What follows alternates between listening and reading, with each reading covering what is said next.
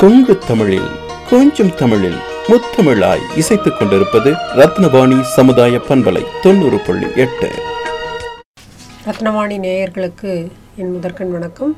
நான் டாக்டர் நிர்மலா முதல்வர் கோவை அரசு மருத்துவக் கல்லூரி மருத்துவமனை. இன்று நம்மளுடைய ரத்னம் காலேஜ் குரூப் ஆஃப் இன்ஸ்டிடியூஷன்ஸில் டயபெட்டிஸை பற்றி ஒரு விழிப்புணர்வு பேரணி நடத்தியிருக்காங்க.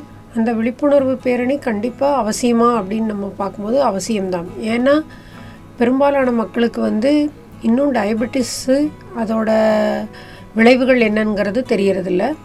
அந்த வகையில் இவங்க நடத்தியிருக்கிற பேரணி மிகவும் முக்கியத்துவம் வாய்ந்ததாக கருதப்படுகிறது.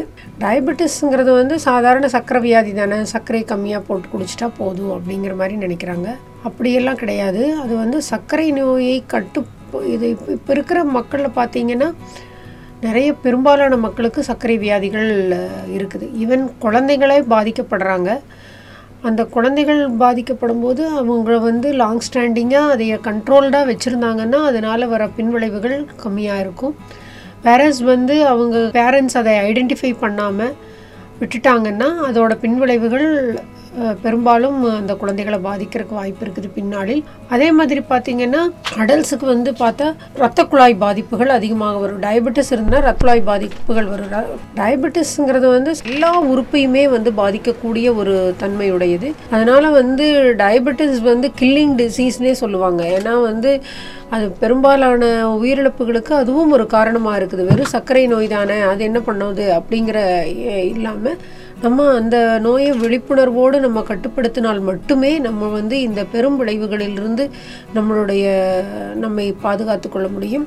அந்த வகையில் பார்த்தீங்கன்னா சில பேர்த்துக்கு வந்து காலில் ஒரு சின்ன புண்ணு வரும். அது இன்ஃபெக்ஷன் ஆச்சுன்னா டயபெட்டிக் அதாவது எதனால் வருதுன்னா இந்த இரத்த குழாய்கள் பெரும்பாலும் பாதிக்கப்படுது. இரத்த குழாய் பாதிக்கப்படும் போது அந்த போ அந்த அதுக்கு போகிற ரத்த ஓட்டம் அந்த உறுப்புகளுக்கு போகிற ரத்த ஓட்டமானது தடைப்படுகிறது தடைபடுகிறது. அந்த தடைப்படும் போது என்ன ஆகுன்னா அந்த இடம் வந்து ரத்த ஓட்டம் இல்லாததுனால அது வந்து அழுகும் தன்மையே ஆகுது. அதனால தான் பெரும்பாலான டயபெட்டிஸ் வியாதிக்கு ஒரு சின்ன புண்ணு வந்தால் கூட அது பெரிய அளவில் ஒரு பாதிப்பை ஏற்படுத்தி அதை இன்ஃபெக்ஷன் கண்ட்ரோல் பண்ண முடியாமல் காலையும் காலு கை எது வேணுமானாலும் இழக்கக்கூடிய ஒரு சூழ்நிலை ஏற்படுது. பெரும்பாலும் காலில் ஏதாவது ஒரு புண்ணு வந்துச்சுன்னா இது வந்து காலையே இழக்கக்கூடிய சூழ்நிலை ஏற்படுகிறது. அதே மாதிரி பார்த்திங்கன்னா கண் கண்ணும் வந்து டயபெட்டிக் பேஷண்ட்ஸ் வந்து கண் பார்வையும் அடிக்கடி ம், பரிசோதித்துக் கொள்ள வேண்டும்.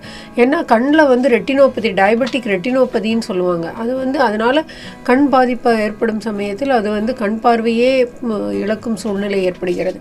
இதையெல்லாம் கருத்தில் கொண்டு வந்து அதே மாதிரி இருதய தொந்தரவுகள் இருதய தொந்தரவுகள் கிட்னி கிரானிக் கிட்னி டிசீஸ்னு இப்போ சொல்லுவாங்க. அவங்களுக்கு பெரும்பாலான ப வியாதிகள் வந்து டயபெட்டிஸ்னால் வர்றது.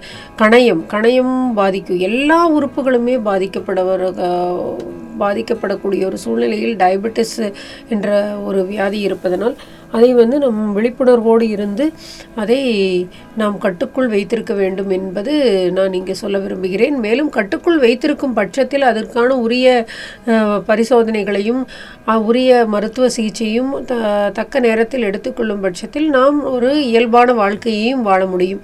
அதனால் இதை கருத்தில் கொண்டு நாம் அதற்கு உரிய மரியாதை கொடுத்து டயபெட்டிஸ் வந்துவிட்டால் அதற்கு தேவையான மருந்து மாத்திரைகளையும் தேவையான நேரத்தில் மருத்துவ ஆலோசனையும் பெற்று நம்மளை நம்மளை நம்மை நாமே காத்துக்கொள்ள வேண்டும் என்று இந்த நேரத்தில் நான் கேட்டுக்கொள்கிறேன். நன்றி வணக்கம்.